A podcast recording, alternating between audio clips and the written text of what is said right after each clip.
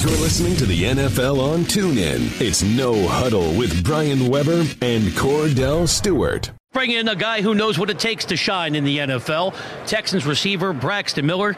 Braxton, great to see you. How are you enjoying Super Bowl week here in Minnesota? Oh, I love it, man. It feels great to be back out here. Slash 2.0. What's going on, man? What's How you doing, bro? Everything's good? Yeah. Congratulations on everything. How this transition's been for you, leaving Ohio State as a quarterback, and then playing some receiver in the latter part of your senior year. Now you're in the National Football League, having a chance to be a big part of the success of this football team, playing the slot and also on the outside. It's been great. You know, it's a learning curve for me. But, you know, I'm fortunate, man, just to make that transition and, you know, just being myself, just being an athlete and just going out there and make plays. And for everybody believing me to be able to do what I do. And, you know, it's time for a big year next year. And unfortunately, we're talking about Houston. We're talking about injuries. And you were part of that wave of health concerns.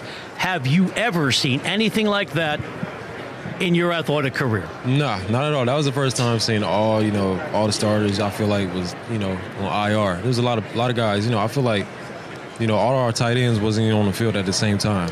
It might be one tight end this week, then the next one out, then the next one come in, then both of them was all on IR. So it was crazy. Awesome. And let's expand the conversation. If you love sports talk radio, you've heard Gary Vaynerchuk on the Jim Rome Show. Passion and energy. Welcome to the world of sports. How did you hook up with Braxton? Tell us about Vayner Sports. I will. Thanks for having me. I really appreciate it. Vayner Sports started a little less than 2 years ago when my brother AJ and I bought a organization called Symmetry Sports, and they had 4, 5, 6 guys.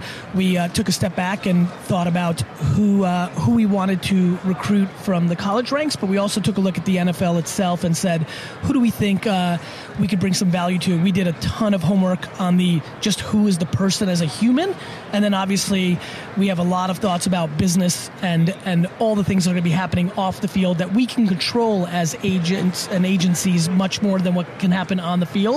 We think that there's a huge arbitrage to be had. There's a lot being left on the field. And, after a bunch of homework and both on who they were and what we thought they could do, Braxton came to the top of the list and the conversation started. All business opportunities are ventures, yes, to an extent, and you've been a part of many. Yes. Now you come into the world of sports. How do you connect? You draw the connection, create the bridge even, to connect and take those models from those ventures you're a part of now into the world of sports. First of all, Cordell, that's a great goddamn question. I appreciate it. It's actually very easy. It's actually a very simple rule. It's reverse engineering.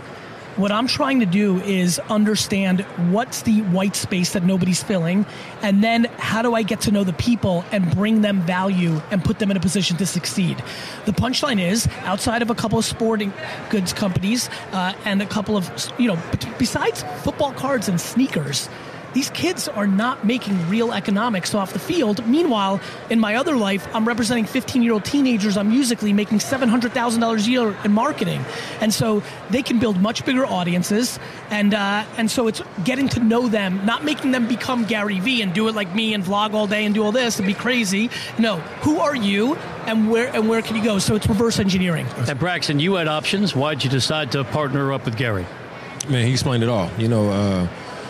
Football lasts, a maximum amount of years. And, business stuff, lasts forever.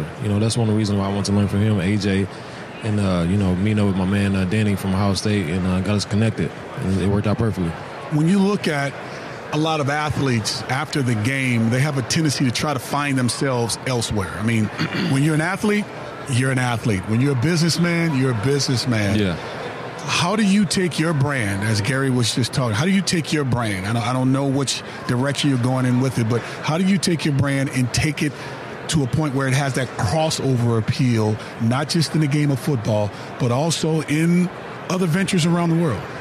I feel like you just got to connect to the people. You got to put a lot of content out, on social media. A lot of guys look up to me back home in Ohio. I just want to be a good role model for all the kids that's from my city and from Ohio State. It can make a change other than, just being an athlete, and you can be a businessman. No, it's not a bad thing, though. Being an athlete is a platform to get you where you want to go. Absolutely. Sometimes people make you feel like being an athlete sometimes can be a bad thing because they forget that you're a student first, and then you have to take on the lifestyle of being an athlete. So as you talk about this, I hear it, and yes. Sometimes you kind of shy away from it because I don't want you to look at me just as an athlete, but it's more the business side that you're looking for to get out of what you've done as an athlete too as well, right? Yeah, Coach Mario, he brought us to this point, Real Life Wednesdays, and he always put an emphasis on student-athlete. That's what I take pride in that, and learn from him and, his brother AJ, so it's great. A lot to learn. We're chatting with Braxton Miller of the Texans and Gary Vaynerchuk, Vayner Sports, and all the other ventures. You've had a remarkable ability to see around corners, get a sense of trends. Not always right, but that's what visionaries try to do. Where do you think the sports industry is? Because if you look over a large sample size, last 50 years, it's overdue for maybe a bubble, maybe taking a step back. I don't think sports takes a step back, because if you look at it macro, when we were cavemen, right, people were hitting each other over the head with a stick, racing, like sports is sports. I think the bubble is, if you go back, horse racing, boxing, and baseball not that long ago were the biggest sports in this country. Yeah. Like, this is not that long ago. And so if you tell me whether it's soccer, or if you tell me it's esports, or if you tell me something else and you say, hey, I've seen the future 30 years from now, these sports are here and those sports are gone or not as popular, I'm like, that would make sense.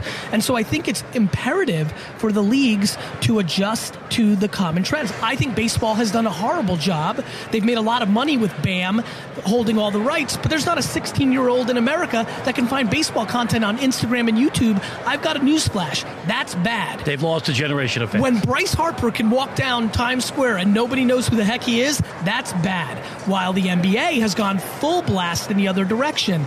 So, look, I think sports is forever.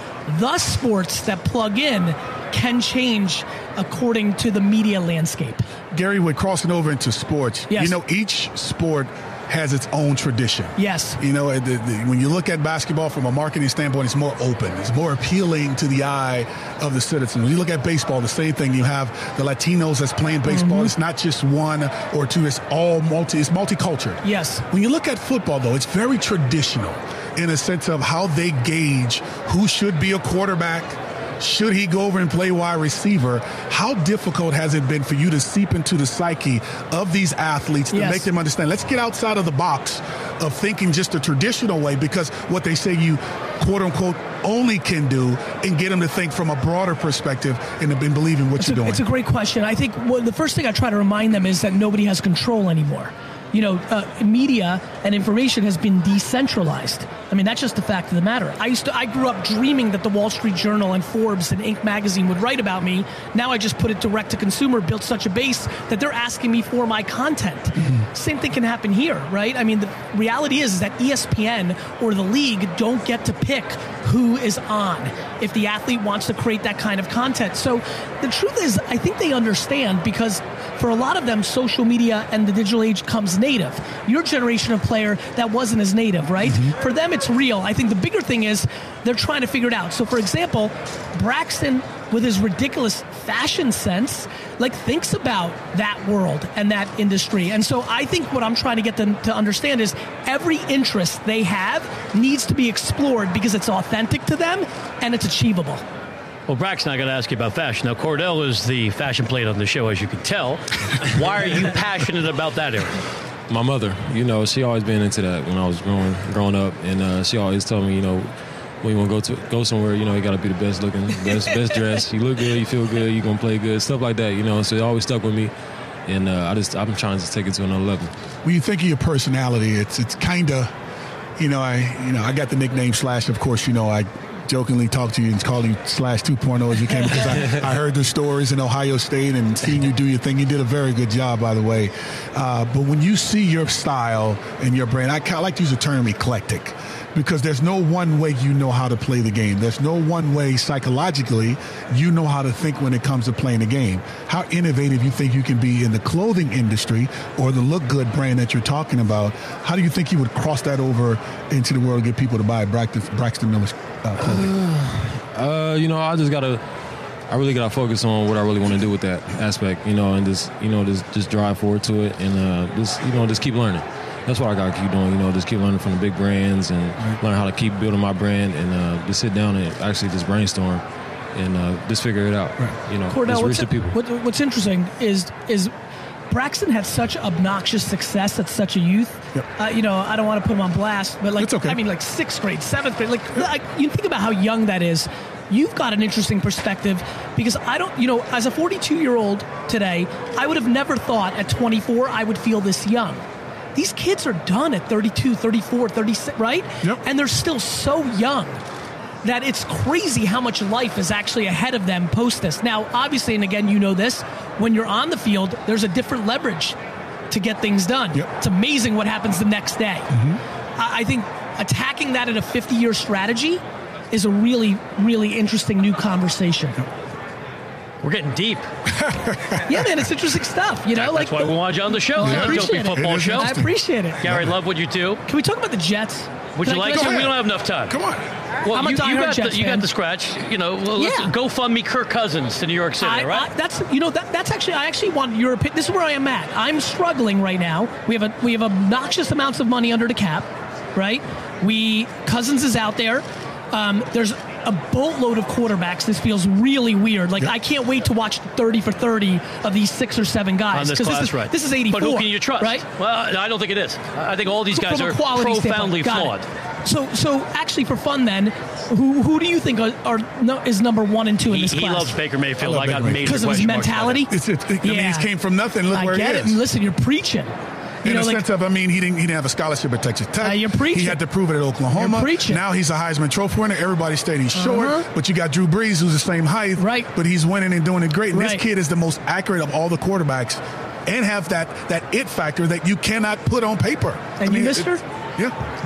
I passed on all of them. So the answer for you? No, but you got to pick one. I'm not a GM. I'm just a pundit. Yeah, but you're going to say I'm sending Kirk Cousins to New York. That's what you think. Check. Yeah, because he's more of a known commodity. Plus, we had a great conversation. All you have to do is be nice to me, and I'll put it on your team. Nice. He was wonderful, as you were. We could do this for hours, but you can appreciate we got to pay the bills. Of course. Thank you for coming by, Braxton. Thank you, Braxton. Great to meet you. Enjoy the rest of your time here in Minnesota. You've been listening to No Huddle with Brian Weber and former Steelers quarterback Cordell /Stewart live on the NFL on Tune. 20, 15, 10, 5, touchdown. The National Football League is on. Tune in.